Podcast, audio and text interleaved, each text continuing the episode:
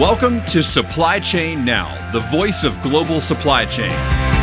Supply Chain Now focuses on the best in the business for our worldwide audience the people, the technologies, the best practices, and today's critical issues, the challenges and opportunities. Stay tuned to hear from those making global business happen right here on Supply Chain Now. Hey, everybody. Good morning, good afternoon, good evening, wherever you are. Scott Luton and special guest host Constantine Limberakis here with you on Supply Chain Now. Welcome to today's show. Hey, hey, Konstantin, how you doing today? Doing great. It's Friday, start of the weekend. It is, and we've got a big weekend planned, some fun stuff, some work stuff. But hey, the best part of it is we've got a great conversation teed up here today. And as you know, we're going to be talking with a business leader doing big things out in industry, especially when it comes to providing frictionless, I love that word, frictionless experiences for brands and their customers around the world. Should be a great discussion, Constantine. Is that right? Yeah, absolutely. Looking forward to it. And to our listeners out there, if you hear me refer to Dino, that is my dear friend Constantine's nickname. So call him Constantine, call him Dino, any other just call him, right? Just reach out and, and connect with him. Is that right, Constantine? Yeah. Always open for a conversation. Always open for conversation. All right. So we got a great one teed up here today. So with that said, I want to introduce our featured guest here today, Jim Brochu, General Manager Supply Chain at Pivotree. Jim, how you doing today? I'm doing really well, Scott. Thanks for having me. Great to see you. We enjoyed our pre-show conversation, and Constantine. we learned a couple things about Jim, didn't we? Absolutely. Absolutely. In fact, you want to mess with Jim. That's, that's what I learned. I think that was like a Jim Croce song back in the day. Don't, but uh, don't mess with Jim Brochu. And we'll tell you why. We learned in the pre-show that when Jim's not doing big things, moving those mountains that we talked about out in global supply chain and beyond, in that little bit of free time he's got, he is all about Brazilian jiu-jitsu and has been for years. Hey, Jim, tell us more about that. Yeah, Scott. So I started training Brazilian Jiu Jitsu 15, 16 years ago. And as is the case with a lot of young men's decisions, it was kind of driven by a girl. I was at the gym with a family member of the girl that I was dating. He said, Hey, why don't we try this? I went into a small class in a Gold's gym in, in a back room with some mats and started training. And almost immediately I was hooked. I realized very quickly that it was pretty much high level problem solving, but with dire physical consequences, right? So you can't think about anything else. Absolutely fell in love with it. And I've been on a journey for the last 14, 15 years. Got my black belt four years ago. I've competed at high levels around the world, tournaments in Vegas, paid tournaments in, in Atlanta and other places. And I've been lucky enough to, to train with some of the best guys in the world. And I'm good enough to know that I'm not very good compared to a lot of the best guys in the world. They're just a different animal. Uh, Jim, I don't know. And Konstantin, when I hear all that laid out, man, a lot of that's got to make some of these global supply chain problems look a lot easier when you can threaten jujitsu, right? Constantine, your thoughts? Uh, well, it's the discipline of seeing something through and figuring out a strategy that you were kind of hinting at, Jim, that it's physical. I mean, we're talking Maslow's hierarchy of needs here. You don't want to break a finger, break your nose. It's that's intense. And I can't think of it's a probably a way for you to also stay calm and figure do problem solving thinking through what's the worst outcome what's the best outcome with what you do. So that's something mm. to applaud and it's really cool that you know how to do that and do that today. Well said. All kinds of transfer there between brazilian jiu-jitsu and global supply chain management and leadership and i bet my hunch is maybe jim's team might hear about some of those those transferred applications from time to time. Speaking of let's switch over and talk about the reason we're here. So, Jim, we're going to dive into your thought leadership and expertise here today. And I want to start with level setting a little bit with a couple questions. So, you've been in the global supply chain industry for quite some time. It, when you think back of your journey, what is one role that really shaped your worldview, Jim? Yeah, it, it's a fantastic question. I started early on in my career more focused on kind of the technical supply, uh, technical side of the supply chain. So implementing solutions for major packaged applications like order management and others. And I, I, can think back to one one point in my career when I was an enterprise architect working with a major uh, American retail company, and they brought us in and said, "Hey, we're trying to do this project. and we're really struggling. We're three years in and we're nowhere near live. We don't understand why. And it's really, we're trying to implement this packaged application. And to draw back to the, the Brazilian Jiu Jitsu side of the house, I took a step back. We took a step back with their C level executives and said, Hey, what's going on? What are you trying to accomplish? And we realized they were trying to force fit a solution rather than stepping back and look at the problem. In this case, they were a multi branded retailer that had grown through acquisition. They had 18, 19 different brands with all different business processes. Rather than starting from the process and starting from the ground up, they were just saying, how do we insert this into a system? And that was one of the more transformative moments of my career when I realized, hey, I'm going to solve the problem the same way with the same system, but we're going to take a step back and think a little bit more strategically about how we're going to structure your business and your capabilities. And then we're going to put it over in a way that's repeatable and actually supports your entire business. That was really a pivotal moment for me. And I would say it's when I went more into strategic thinking and leadership roles as a supply chain person. Jen, I'm so glad we started there with this conversation. That is a very helpful level setting perspective. And Constantine, bringing you in here, I think in this world of rapid change and rapidly moving faster and faster change, I think folks are really quick to hit those knee jerk solutions. And sometimes all of us are probably guilty of not calling time out and kind of backing up and looking at the whole ecosystem or the systems view and really trying to identify okay, what are we trying to do here? So, Constantine, what did Jim's answer there ring true in your ears? I think it shows the challenge often where the, the concern of time and this anxiety of trying to get things done quickly in lieu of trying to actually do it the right way in a mm. rapid way and doing it and, and not having so knowing the balance there. And I've seen this before when I was a consultant back in the day doing ERP implementations and uh, P2P implementations with the likes of things like Ariba that often happens, right? And so it depends on who's the owner, who's the owner, what's the team look like, how collaborative are you, so you mm-hmm. know that you know when you should pull back, rather than just moving forward and saying, "Oh yeah, we're going to get this done by this date," and not thinking of the consequences of designing a system that mm. not adequate or is going to be inadequate in the next few years because you decided to take a shortcut. Mm, well said, Dino. Good stuff there. Okay. I love reminiscing a little bit when we have these global supply chain conversations. Let's do this, Jim. Before we move forward and, and talk about industry and get a lot of your insights and expertise on, on where we've been, where we are, and where we're headed, tell us. We, we mentioned you're with the Pivotree organization. In a nutshell, what does Pivotree do? So, Pivotree is a, a global provider of frictionless commerce solutions. Frictionless commerce is a new concept that we're trying to, to bring out into the market when we say frictionless, really what we mean is, is a little bit of what I just talked about, right? It's quantifying and understand what problems we should be trying to solve and then bringing to bear the right solutions, the right technology, and the right experts to solve that. In some cases, it's us building giant technology platforms that, that solve a problem better than others do.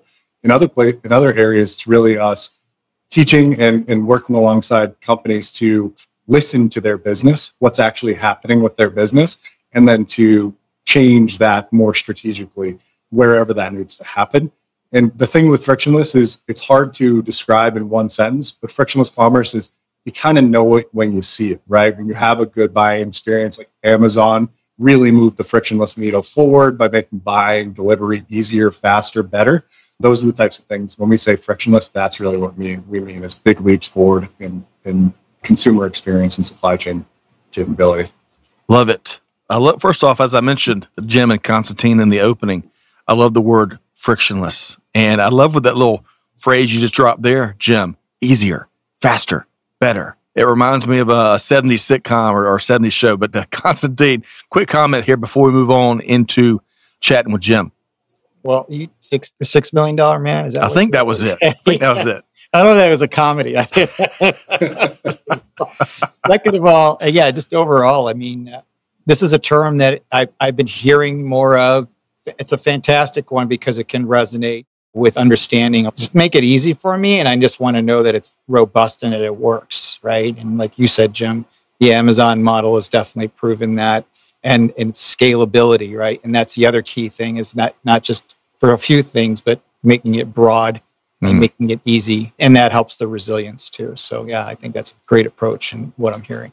Well said. And in hindsight, I guess the Six Million Dollar Man was not a sitcom, but Lee Majors was in The Fall Guy, and that was my Yeah, jam. I had that uh, Fall Guy lunchbox back in the day. We'll save that TV reminiscent for a later show. Jim, moving ahead, now that we kind of really level setted on a, a couple different layers when it comes to Jim Brochu, I want to get into you know, getting your perspective on what we're seeing. So, talk to when you hear a question about the current state of the global supply chain industry, what are some observations that comes to your mind, Jim? Yeah, I mean it's it's a fantastic question, Scott, and it's one that people are constantly asking, and the answer changes, right? It changes. What I would have answered six months or a year ago is not the answer that I'm giving uh, to that same question right now. What's the current state of the global supply chain? Essentially, over the last three four years, we've seen unprecedented challenges in supply chain. That was driven by COVID nineteen, you know, the pandemic disruptions, the death of in-store retail, and then the resurrection of in-store retail, right? Trade tensions. We saw a lot of natural disasters. Some guys put a big boat sideways in a canal, and that seemed to bring the entire world to a screeching halt for a little while, right? But what that really did is it highlighted the, the vulnerabilities and the complexity of the worldwide supply chain. And it set the, the industry on fire with how do we stabilize what's going on? How do we react to these critical uh, things that are happening? And I would say overall, while it took longer than we'd like, people have really gone through that shift of stabilization. They have their feet back under them. They understand how to work within the, the new global supply chain. But now they're really back to asking the questions they were asking before, which is okay, the paradigm is different now. How do we actually continue to innovate and improve in this new paradigm? And that's where I think we're seeing a lot of the trend right now is we transition from that stabilization effort, that sprint, into the, the more marathon type constant improvement of supply chains and technology and capabilities. And people are getting really frustrated. I would say that's the overarching word that I'm seeing. They're paying really steep tolls and penalties based on their current business processes, their infrastructure. In a lot of cases, they have a lot of technology debt that they're just unable to get out from under. And that means that they're not able to be agile very, very often they're saying, hey, our business model can't be static anymore. But for these reasons, it's very, very static. And I'm trying, Mm. and a lot of them are saying, how do we get out of this? And they're frustrated and they're struggling with it. And I would say that's the state of supply chain. A lot of great ideas that are just kind of stuck hitting up against the wall of frustration and a lack of agility, right? So, Jim, I'm going to follow up with you on that frustration, and I'm about to, Dino, about you get get you to weigh in here, but I want to go back to something that Jim shared about the death and resurrection of in-store retail. You know, noted industry analyst LL Cool James commented on that. Don't call it a comeback. We've been here for years. Just in case y'all missed that about the in-store retail uh, life cycle there. Thank you, Dino. I think you got my my reference there. Dino, speak to as uh, Jim painted that picture. So what what'd you hear there? What's one important thing for folks not to miss there? I think what you're intimating there, Jim, is the the point of that infrastructure. It's seen its limit in this age that we're in now facing, where supply chain is an everyday term. It's not just something people have done in behind the scenes or are just thinking about casually, right? And I think where the uh, the evolution of technology and the power of the computing combined with the amount of data that's being pushed and pulled and, and created is now forcing organizations to try to, I think, to your point, think how to do things better. And that's part of where that frustration is. Maybe we feel like we're always one step behind and we're not optimizing the data that we have. And you might be doing that with legacy systems where, of course, you've invested in an SAP or an Oracle or some older system. And you always thought that was going to be transformative. And it was always just kind of the ongoing upgrade, upgrade, upgrade. And now it's maybe that's not the way we should be doing things. Maybe we need to think about IT differently in kind of what you guys are doing. And I want to hear more is this combination of services and technologies and putting those together that's optimal for what Mm. companies are trying to do, not just, oh, you always have to upgrade to your next version of SAP and that's going to solve your problem. You're like, no, that, that that's not doing it anymore in this day and age. And I think Mm. that's part of that frustration that you're talking about. Well, that's where I want to pick back up on Dino. You're reading my mind. Is this frustration? There's frustration in boardrooms. There's frustration on teams. There's a lot of pressure on our people. Well, well maybe it all rolls up into uh, organizational or even industry frustration. So, Jim, how has all of this frustration and pressure impacted supply chain operations? It's a great question, Scott and Constantine. I think you're hitting the nail on, on the head with this one, where companies are focused on resiliency and, and, and agility.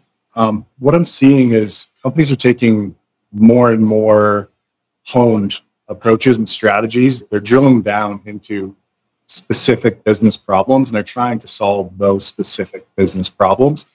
When we look at supply chain, Constantine, you mentioned a bunch of great systems and they were great in 2000, 2010. But what they are is giant monolithic solutions where if I want to improve operations that lives and is owned by one of those, an ERP, for instance, let's say I have a receiving problem in my business. I'm not as efficient as I'd like. I can't get the people in the door to, to do the work, et cetera. Generally speaking, I might either have to upgrade to a newer version that has better capabilities, or I need to go out, find a new system that does everything that system did and does that small thing better from a technology perspective. I think businesses have started to think a little bit more composable and, and, and modular about their business. And what that means is how can I solve my, in this example, my receiving problem while not having to rip and replace my entire end-to-end business process to rip and replace my entire end-to-end IT platform. Um, and that's really driving different strategies, how companies run their projects, their improvement projects. They move, move forward uh, constant improvement, constant development. And the criteria that they're looking for in their solution providers is different, right? It's someone who can come in and help them with their receiving problem, not sell them an ERP end-to-end giant monolithic solution, right? So I think that's the, the primary shift. And we're seeing it uh, kind of fall all the way down into the technology. And I'm sure we'll talk about that a little bit more later. But the technology itself is becoming more and more composable, more and more focused on hmm. discrete mm. business problems. And that's a really interesting place for, for the supply chain operations to improve. It, it sure is. All this is an interesting time to be in global supply chain. I want to keep driving with Jim, and then Dino, I'm going to get you to weigh in because I, I want to, Jim, you've touched on a couple of small challenges, grand challenges, certainly some of the key challenges. But what else? When you think about the key challenges here in 2023 faced by supply chain managers, what else comes to mind? Yeah, I mean, they're the challenges they're facing are the day-to-day issues of doing their job, right? It's they're seeing increased demand volatility now, right? You can see for a consumer brand, for instance, you can see a tweet from an influencer spike your order volume by 10x what you would see during a peak for just one item, right? So they're dealing with demand volatility, they're dealing with the supply disruptions, not being able to get things internationally, having to look more more locally, look at how they're how they're able to leverage their more local stock as well, right? Store inventories now being looked at differently. All those things are, are much different than they were before. And I, I, think one of the, the biggest challenges that, that a lot of supply chain managers have is they don't really have the visibility across the, their entire supply chain to make the decisions and see the problems where they lie and fix them. So what we're seeing is really when they try to address these issues, it's those rigid infrastructures eh, that they're dealing with where they have to deal in a data silo or a functional silo. They know what their business problems are. They're struggling with it day in and day out and they have great ideas that can save money, miles, and labor, right? And that those are the, big three that a lot of our customers are talking about right now.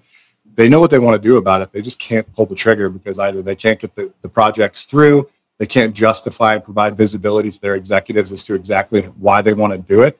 And frankly, I think they're struggling with a jaded set of executives who've seen a number of projects and, and uh, operations improvements projects go through without a really clearly defined ROI, with, with, no clear boundaries. Going back to that earlier discussion, Constantine, that you started a little bit, mm-hmm. when you have these giant monolithic projects, giant monolithic uh, solutions, it's really hard to judge is our receiving better? Is this better? Because it's all buried in the context of these giant transformative projects no question they, they do drive value, but I think executives are starting to ask questions differently. And that's trickling down to these supply chain managers good ideas who just can't get through the door for their, their improvement projects. Does that make sense? Oh, it makes sense. I, I really wish we had a whiteboard in the background to map out everything you shared so far in the front of this interview. Dino, I bet you're chomping at the bit uh, to weigh in on what Jim laid out there. Uh, it just resonates with what I'm hearing too. And it's fantastic that you guys are taking this approach, Jim, with looking at, again, different ways and understanding. You're always going to have your core necessities, you're going to have your core needs, your infrastructure that's there, but trying to find different ways of, of augmenting that and making that all work in an agile way uh, to provide, like you were saying, that better flexibility and be- better visibility. Because in, invariably, in every conversation in supply chain we're hearing, is that I want flexibility and visibility, and I want to be resilient. How are you going to do that with what you have. You can't completely do a control alt delete, but you, you need to augment what you have and do that in, in a creative way that's going to help you be one step ahead of your competition because that's also the, the big thing is the time frames are now shorter the reaction time is even more ever present where in a disruption are you going to take advantage of that one supplier that only provides that versus the other guy who didn't have that visibility in his tools or her tools that kind of thing is where we're at and i think that if you don't have that ability then you're that could have a compromise on your business and in your future right, Right. How, how resilient is your business because Mm. you won't have it Well said, Dino. And I want to back up as, as we continue this conversation with Jim. You're talking about visibility. And Greg White and I, in numerous conversations this year, have argued that visibility by itself isn't enough. We need visibility and answers and solutions. And, and a lot of companies have gained that visibility. But, Jim, to your point, the majority of the industry don't have visibility across tiers, across their supply chain ecosystem. And they're still fighting to get that, to your point, Jim. So let's keep driving here. So, Jim, in your perspective, your expertise, how can supply chain operations be transformed to adapt to a new status quo? Uh, it, it's a great question, and I'll, I'll use a little bit of uh, Constantine's answer uh, there, there a second ago to answer. That's right? a nice You- tip of the hat to old Constantine, Jim. Yeah. Very nice. Hey, how about that? Well, you asked a great question, which is how, how resilient is your business, right? As an example of the question that, that the companies need to be thinking about. In, in our opinion at, at Pivotree and, and with frictionless commerce, that's an answerable question, right? Because you know what the problems are. You can look at it and say, hey, how resilient is your business actually? And how can we frame that question and those types of questions for executives so that they become actionable? Now, to, to frame those questions, to understand them, we have this concept we're looking at of potentially using a, a friction index, right? And saying, hey, on a scale of one to 10, you have high friction in your operational resilience, you have uh, a, a low friction index in your e commerce user experience, right? And being able to score where your business is. But to get to a meaningful place where that's actionable, really we need access to the data and, the underlying data. And people talk about access to data a lot. Scott, there are solutions out there that, that mine data, pull these giant data pools together. But frankly, I think the, the number is something insane like 328 million terabytes of data are being created daily right now. So, yeah, companies have data. They're drowning in data. What they're missing is the insights and the framework to actually measure it and do something about it. And that's where we're really focused is how do we get the data to drive the activities and the projects that companies take on? How do we measure the success of the, those projects? And just as importantly, how do we bring the tools that are most likely to move the needle as quickly as possible for those companies? And that's really where I think the, the transformation needs to happen. It's not getting data, it's not getting better at individual operations, it's connecting the two and being able to actually say the data is leading us here, let's solve that problem. Then what's the data telling us next? And what's the data Yes. telling us next? And actually operating on that model. So it's actually a paradigm shift, in my opinion, that's needed. Jim, well said. And Dino, I'll get you a comment here to take Jim's point a step further. Having the data and doing something about it, but making sure and knowing and being confident that you're doing the right thing about it, right? That's kind of the, next step. Weigh in on what you heard there about uh, the opportunity. Yeah, I like what you said there, Jim. We've got the operations down. We've got all the data in the world, and we're creating exponentially um, mounds and mounds of data. And I think where we're seeing this now, where the rubber's hitting the road, is using emerging technologies and innovation on top of that to better understand what those trends are, like from a human capacity. And because of the power of the computing, you've got things like, dare I say, AI, which everyone's talking about, but understanding it in the context of why that's important, not just to say, I always love how they have these anthropomorphize. I think that's the word. I think that's the word. A- AI, right? Every every AI thing in a picture is always some robot. Looks I'm like a human. it's like, why does it have to be a human? It's about taking the information and pushing that through all that data you talked about, Jim, and then making some intelligence from that to say, I see something here. And now we know how to do it better. And whether it's one technology or d- different technologies that are working together, that's really what we need as practitioners now, I think, in the future, is to, that's going to guide us. Business processes, supply chains have been documented and process flows have been out there for years. But what can you do with this now that we just couldn't do before? Yes. Dino, you're Right. reading my mind. You're reading my mind with that question because that's the good news here, Jim, right? The good news is opportunities abound to, to do what Dino said, to do things better. So, Jim, what talk about some of those opportunities that do exist for companies to truly optimize their supply chain operations? Yeah, I mean, I, I think there are a couple of main tenets that we've touched on already that I'll dive a little bit deeper on, Scott. One is really having the operational agility, and when, we look at that, let's let's take an example, right? If your company has kind of reached the limit of how much you can optimize your fulfillment for profitability with your current processes and your current systems stack, and you're on an ERP, for example, you may want to consider moving to a more robust platform that picks up pieces of those features, functions, and capabilities for you and manages the operations more tightly, gives you more levers to pull. And, and that's really where, where I like to focus with my clients is giving them robust levers to pull that aren't just, hey, we're moving you to this new static business model. It's, you know, hey, I want to optimize today to reduce my markdowns in my retail stores. Tomorrow I have a, a, a shipping and logistics cost problem. So I want to optimize for fewest miles driven on this on the cheapest carrier, right? So it's being able to pull those levers more aggressively. And, and that starts with removing a lot of the debt, the technical operational debt, the operational debt and the technical debt that companies are, are struggling with. I think that's a big part of it. But even with those levers to pull, going back to, to the earlier discussion, you need to know when to pull them, why to pull them, and how to know if, if they're working. I was actually on a panel discussion, which was just a bunch of supply chain geeks earlier today, about three hours ago. and one of the anecdotes, it's not my anecdote, but I'll tell it anyways, was this guy was working for, for Walmart and they really wanted to focus on how do they leverage the safety stock better and how do they use safety stock. They had a fancy order management system that could leverage safety stock and make better allocation decisions. But here's the thing they have millions of SKUs across thousands of stores. So just to get that right at that granular level, there's hundreds of millions of data points to consider just to set the setting in the system that can be the lever and pull that lever correctly, right? And going back to AI and machine learning, this is a place where you can really start to apply some of those concepts.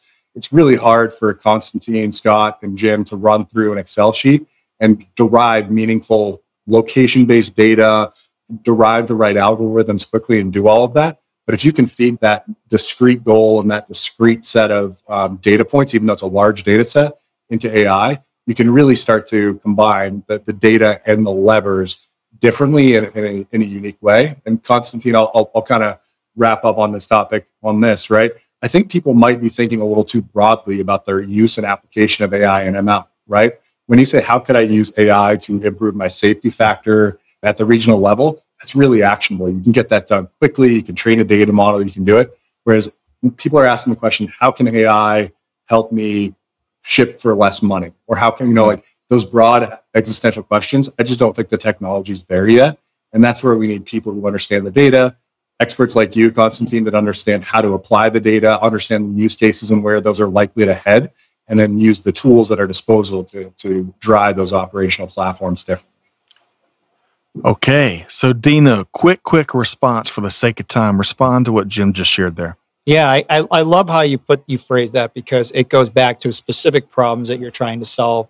And in the end, what's key here is that you still need to understand the, the tenets of the business because whatever you plug in to these models and expect outcomes for a prediction or prescription or however you're doing, you still need to understand what you think is going to be the, the most important factors to that business, right? It's not, this thing's not going to solve it for you. You still have to use the different models that are there to basically understand what it is that we're trying Mm. to achieve. If if th- maybe this is for the forecasting models that you're putting together, maybe this is just better intelligence that you're trying to get about what you have with your different stores. If there's one factor here and one factor here, is a relationship, is there a correlation? Okay, let's test that with the data we have and then find out what happens and then use that going forward as the way we want to pull that data from those data lakes and data sources to say, yeah, this is working for us and we Mm. found X improvement in our bottom line because or we didn't have this excess inventory that we had to throw away or whatever that that was because of the model that we applied. And that's not an easy task, even with the technology, because you have to sometimes guess right, right? Ah, A couple quick things there, Jim. Going back to the anecdote you shared. Hey, share and share alike. We know how that works, right? Imitation is the purest form of flattery, right? So we share, share, share alike. And then the second thing, Constantine, on, on your earlier response, you know, one of the best commercials during the pandemic, right? We we're all watching lots and lots of TV. I think it was an insurance commercial. And going back, Dino, to your comment about how all AI is built like humans. Well, there's a great coffee shop uh, scene where the robot has gotten his coffee or her coffee or you name it, and they have written on the coffee cup Rob Ott. And it really made the guy, made the robot mad. And if you can picture the scene, he's using his laser vision to, to tear into the coffee shop. That is such a great. Now, lesson to be learned there, Jim and Dino, is hey, don't get AIs and the bots names wrong on those cups of coffee, right? 20, who knows, 20, 30 problems uh, to come. Who knows? But speaking, Jim and Dino, what you both just uh, touched on quite a bit in your last couple of responses, really a lot of the conversation thus far is that role of technology, whether they're angry, coffee drinking robots, or a lot of other technologies y'all mentioned. Jim, uh, give us your uh, perspective on the role that technology plays in truly shaping the future of where we're headed with supply chain management. Yeah, I mean, it, it's a fantastic question and, and an area that I spend a lot of time thinking about. I think ultimately technology is the critical factor in connecting all the data. We talk about the massive amounts of data, the decision making capability of your people. And most companies nowadays have some really, really brilliant people making decisions and then actually getting them down to the ground for their operational folks. The, the primary role of technology right now for me is composing all of that together into meaningful end to end use cases. And just as importantly, it's accelerating, it's doing it very, very quickly it's taking a, a transaction that comes in, a, an order from customer, uh, you know, as an example, and it's identifying all the things that need to happen throughout your supply chain really, really quickly in seconds or minutes. Whereas before, you know, we had the luxury, and I'll, I'll call uh, legacy supply chain was luxurious, right? You had weeks of lead time. You had the ability to plan months and quarters ahead. Now companies are thinking in terms of weeks and days. And frankly, without technology, it's just not possible. People mm. can't do the volume of work, the volume of decision making and data crunching that needs to happen to do that. And that's part of why we're seeing a shift in how companies view technology as well toward this concept of composability. And in our pre show run up, Constantine, we talked a little bit about composability and what it means. But really, it's understanding the point problems and being able to point technology and other solutions at it quickly in where it needs to be and have everything still continue to work. So it's really that concept of taking the, the data, the decision making, and putting it where it needs to be really, really quick. Mm-hmm. So, yeah. So, uh, Dino, quick comment on Jim's response there.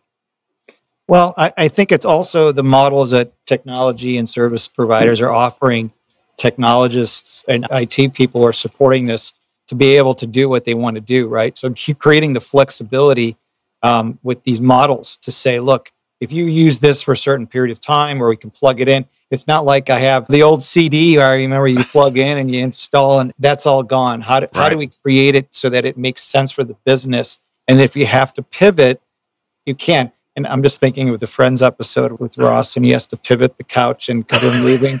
And I was just thinking of that this morning because we were joking about a workout that I was doing. But that's the pivot, right? You got to pivot, and you got to be able to do it quickly because because the always thing that we always learn is you, you got to go forward. You got to be aggressive. You got to do make a decision. And if you make a mistake, you got to be able to adjust. And yes. Be able to do that with models that allow you to do that and not be stuck because you have to do it a certain way the way you always do.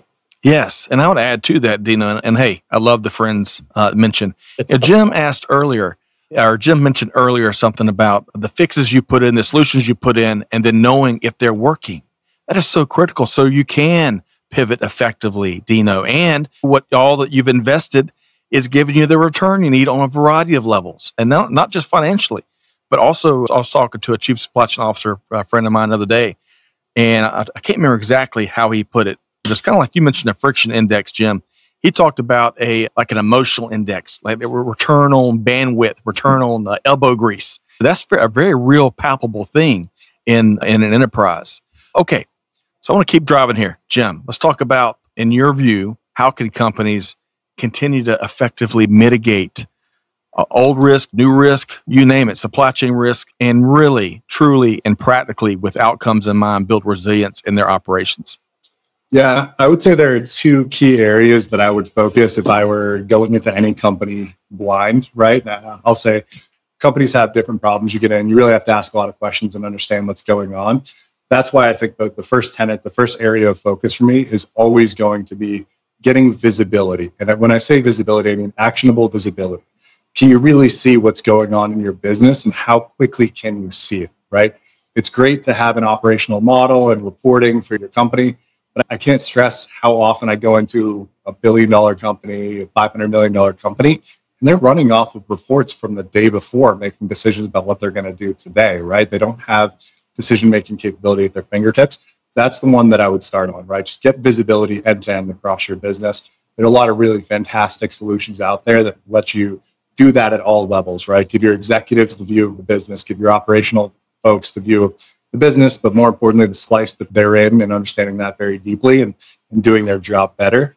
That's one. Number two, really, really focus on removing and preventing technical debt, right? Oftentimes we think in terms of how can we get a better system in there. I, th- I think a, a lot of the time, by the time you're having that discussion, you now have a mountain to climb. You have to get over the technical debt that you're paying based on what you've already put in or the, the operational debt that you're paying. And then you have to go do the project that you want to do. Whereas mm. if hmm. you start up front with a constant refrain of no technical debt, remove technical debt, maintain resiliency and agility in your operations and technology, then when you want to do something new, you can. And all you have to do is that new thing, right? If, if you're structured appropriately, thinking appropriately, then it's much easier to, to make those changes. So I would say those are the two visibility and removing technical debt proactively, not reactively. Love that. And I bet, Constantine, that Jim never sees spreadsheets in use as he goes out and visits teams across global supply chain. Dino, your quick response to that. Well, the quick ability to, to shift is, is important too, because I think the definition and I think the core of the question was around supply chain risk, right? And you're under, trying to understand what those risks are. Well, being able to understand the nuances of those with depending upon who's using your system, it could have a variety of answers. And so what are we looking at trying to better improve our understanding of uh, improving quality? Are we trying to improve transaction speed? Are we trying to improve risk mitigation from suppliers because of disruption? Where are you drawing a line on that and then trying to understand what you need to bring in to be able so you don't like you said not having that technical debt but bringing something that's innovative that can help solve that problem and then i think there was some talk about resilience well, that's how you're going to measure your resiliency on top of it. The index, maybe those are all the things that you throw into there. But yes, I think that's an important way to, to take a look at how you understand that in, in the context of what Jim was talking about. Dino, excellent point. And offer one more to that is we were on a webinar the other day, and one of the questions we got, Jim and uh, Constantine, was how do you define resiliency? Right. And, and a lot of folks are asking that question.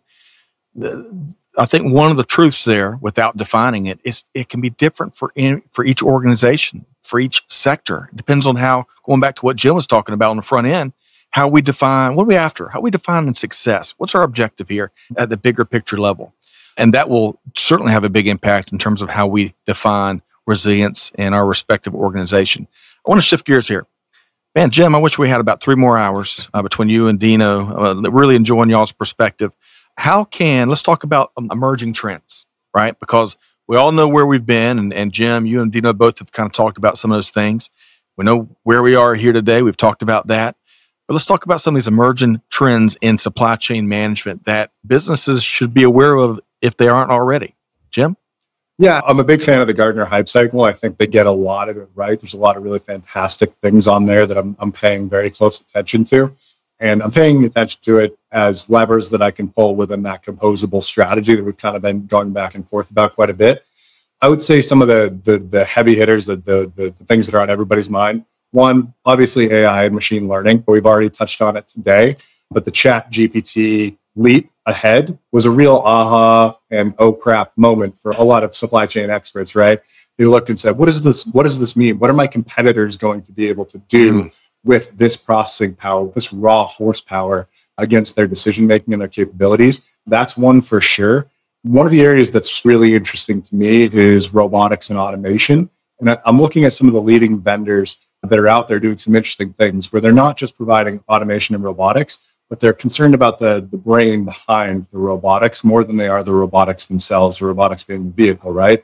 And they're doing some interesting things. Like there's one company out there that's doing, they're taking goods, goods to person robotics, which for, for those who aren't deep in supply chain and warehousing, it's those racks that get lifted up by a robot, moved to the person mm-hmm. to pick stuff up off, and then it gets put back. They had those robots for a while, but then they realized, hey, this is an opportunity for me to dynamically reorganize my warehouse based on the trends that are happening in real time. So they put a layer over the top of that and said, let's reorganize. And if I have high velocity SKUs today and I see that volume coming, the system automatically reorganizes the warehouse and puts those closer to the front because they know they're high velocity, they're going to move back and forth. That takes something that used to take manpower, days, and downtime in a warehouse to execute, reslotting your warehouse down to it just happens, right? My warehouse just automatically quickly reorganize based on the, the business need up to the minute, up to the moment. That's the second one, robotics, where it meets AI and this, this large computing power. And the, the, the third one that I'm really paying close attention to is we've seen a, a trend of hyper localization where brands, because of the, the global disruptions we mentioned earlier, have started to really look at how do I locate inventory closer to my customers and how do I leverage the entire network of inventory that I have available to meet the objective, the same day delivery, next day delivery, and those things, and be more resilient, right? A, a, disruption in, in the China shipments shouldn't necessarily mean that my consumers are stuck without inventory, without the ability to buy from us for an extended period of time. So they're mo- moving more toward a network of networks or strategies that are kind of locally based, but within a broader set of strategies. That's an area where I'm really, really focused as well. Mm. And then when you start combining all those, it gets really interesting, right? oh, it, Absolutely, and and that goes back to uh, a couple hours. If we could uh, sit down and extend our conversation uh, today a little longer to dive in a little deeper to each of those three, because that's three of probably a list of uh, I don't know two thousand. I would imagine Dino and Jim. So for the sake of time, I want to keep driving here because I want to talk about uh, sustainability. We've touched on it a couple different times in the conversation, but Jim, let's tackle that more directly. How can sustainability, in your view, truly be inter- in, uh, integrated rather into supply chain operations? Yeah, it's it's a fantastic question, Scott. So when we look at sustainability and most of the fundamental principles of just optimizing your supply chain, they're kind of the same thing, right? How can I reduce the miles the trucks are driving? How can I reduce the empty air that I'm shipping and the distance that my products have to travel to end up yep. where they need to go? How can I reduce effectively my carbon footprint? I think a big thing that companies would really benefit from doing, not to start sounding like a broken record here, is just getting visibility into how their operations are performing from an ESG and a sustainability perspective today, right? Understanding if my trucks are driving this many miles, if I'm storing this much inventory in this many warehouse locations, if I'm manufacturing here versus there, what is my environmental impact?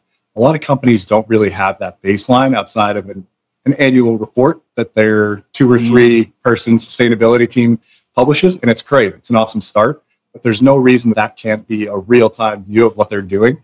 And here's the thing most successful supply chain projects are going to shorten the miles driven, they're going to reduce the number of trucks that you put out there, and, and all of those things that are much more sustainable. So, by focusing on improving their business, they're also going to be able to reap the benefits of sustainability and start talking about it more as as you know due course and part of what they're trying. One of the objectives they're optimizing for all the time, as opposed to these discrete projects that great. They, they do awesome things.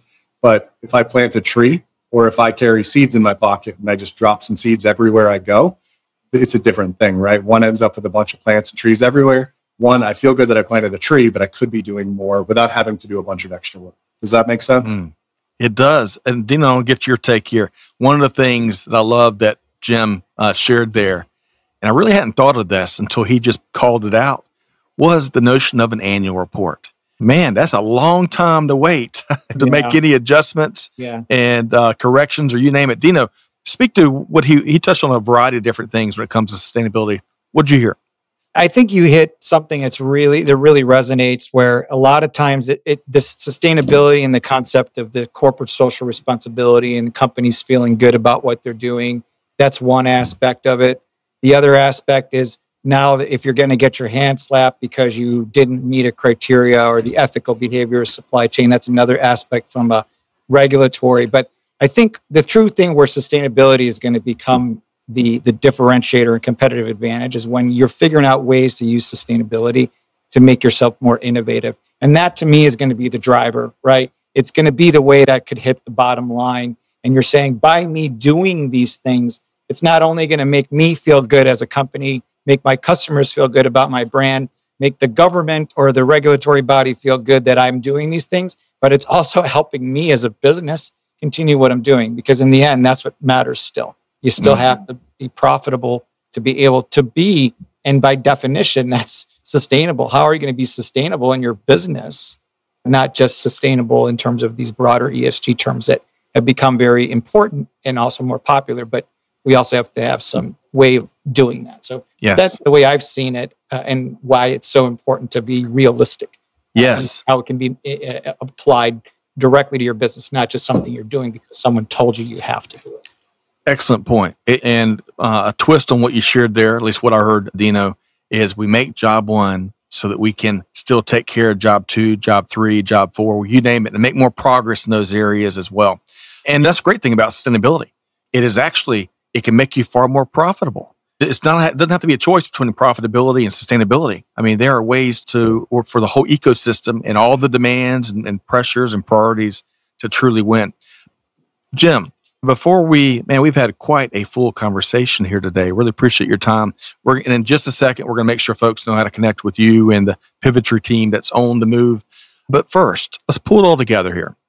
And you've approached this next question a couple different ways, but I want to make sure that we just ask it forthright. So, uh, what can we do? How to get started? What strategies can companies employ to enhance that collaboration and that visibility, address the pressures and the frustration, all that stuff we've talked about across their supply chain network? Yeah, it's the number one thing that I, I would recommend any company do is make visibility and actionability of your data core to everything that you do. We talked about sustainability and building it into the DNA of what you're doing in supply chain. I would say even more important than that, or at least as important. I don't want to get in trouble, but at least as important with the sustainability police but as important is getting visibility across your entire business. And when I say your business, I don't mean just the four walls of what you do, right? So mm-hmm. one one thing I would whatever you want to call it, real-time reporting, dashboarding, control towers. I think the holy grail is kind of digital twin in a broader sense, right? But if I were going to give one strategy to everyone, it's build that visibility and data access into everything that you do from here on out. Are you doing a mm. small project on your order management platform? one of the check boxes on the design solution should be how are we going to make this data accessible and actionable to the business leaders? You're doing a warehouse project as well. And if you're doing an extended program that involves your trading partners, drop shipping, working with your merchandisers, they should be asking that question as well. How do we get extended visibility, not just inside our network, but outside of it? Uh, I think that is the biggest thing because until you have access to the data and, and can, can understand it and do something with it, you're going to always be struggling and playing catch up and reacting to what happened, not what's about to happen. Yes. Okay. Dino, get you to respond. But one of the cool things I heard there data accessibility, visibility, and actionability amongst other all the other abilities. Dino, your last comment there before we get close to signing off here with Dino, but uh, with Jim. I, think that I just was really well put. I don't know how else to improve on that or opine on it. I just think it's it's a really smart thing, and it's always should be an initiative you keep in mind when you're starting a new project, right? Because uh, keeping it, making it as easy as possible to to make decisions, I think in the end is the way you want what you're getting at, and knowing yes. that I have all that information at my fingertips. Because otherwise, you're just creating more information that no one's accessing and using. Yes. And question, I'm to go back to a point we were talking about a minute ago. Question all those annual reports really ask tough questions. Does this need, how can we fix this? How can we have dynamic access and visibility and actionability to the information? Okay. Jim Brochu, I hate to call it a conversation. I really have enjoyed our pre show and then, of course, all the good stuff we've dove into here today. But I want to make sure, Jim, you strike me as someone that, and please don't strike me with your jujitsu. Please, we'll save that for later. Uh, you, you strike me as someone that enjoys talking shop. And I bet you would welcome any opportunity for any of our listeners that are fighting through some of these things to grab a cup of coffee and sit down and, and talk shop. Is that right, Jim? Absolutely. It's one of my favorite things to do. As sad as that may be, I love talking supply chain. hey, it's not sad at all. You're in the right circle. You're in the right circle. So, how can folks connect with you, Jim, and the team at Pivotree? Yeah, so you can connect with me. I've got a LinkedIn, Jim Brochu on LinkedIn. My email is james.brochu, B R O C H U, at pivotree.com. And if you just want to connect with Pivotree and learn more about what we're doing with frictionless commerce, pivotree.com. The back half of that back half of that email ID is right there. So and that's one Wonderful. one T in Pivotree, by the way, not two. that's right. And let me just for those that may be listening that has spelling skills as bad as mine, mm-hmm. I'm gonna spell it out P I V O T R E E, pivotree.com. And then we're gonna make it even easier. We're gonna include the links in the show notes, and y'all are one click away from connecting with the Pivotree team. I'll tell you what, uh, big thanks, Jim Brochu, General Manager Supply Chain at Pivotree. Jim, we'll be reconnecting with you again really soon. Sounds good. Thank you so much for having me. You bet. All right. So before we take off here, Dino, man, this was a great conversation. And I'm not just saying it because I was a part of it. I really enjoyed Jim's thoughtful expertise. Let's get your key takeaway. If you had to go back through our the whole hour or so that we've sat down here with Jim, do you know what is one thing that our if our if our listeners forget everything else, what's that one thing that they got to keep front and center from this conversation? I think it was is try to reduce your technical debt and be as flexible and agile as possible with making decisions. I mean, I like the way you were saying that before, Jim. It's a great way to think of it. Don't get let the, don't let the legacy stuff impede you from moving forward. Yes, well said. All right. Really appreciate you joining us, uh, Constantine Limberakis. What a great, great conversation. Of course, again, big thanks to uh, Jim Brochu over at Pivotree and to our audience. Hey, here's a challenge. You take something we talked about here today, all the expertise, truckloads of expertise, and put it in action. Do something, drive improvement, address that frustration and pressure that your team, your organization is feeling opportunities abound to do so. With that said, on behalf of our entire team here at Supply Chain Now, Scott Luton challenging you to do good to give forward and to be the change. And we'll see you next time right back here at Supply Chain Now. Thanks, everybody. Thanks for being a part of our Supply Chain Now community. Check out all of our programming at supplychainnow.com and make sure you subscribe to Supply Chain Now anywhere you listen to podcasts. And follow us on Facebook, LinkedIn, Twitter, and Instagram. See you next time on Supply Chain Now.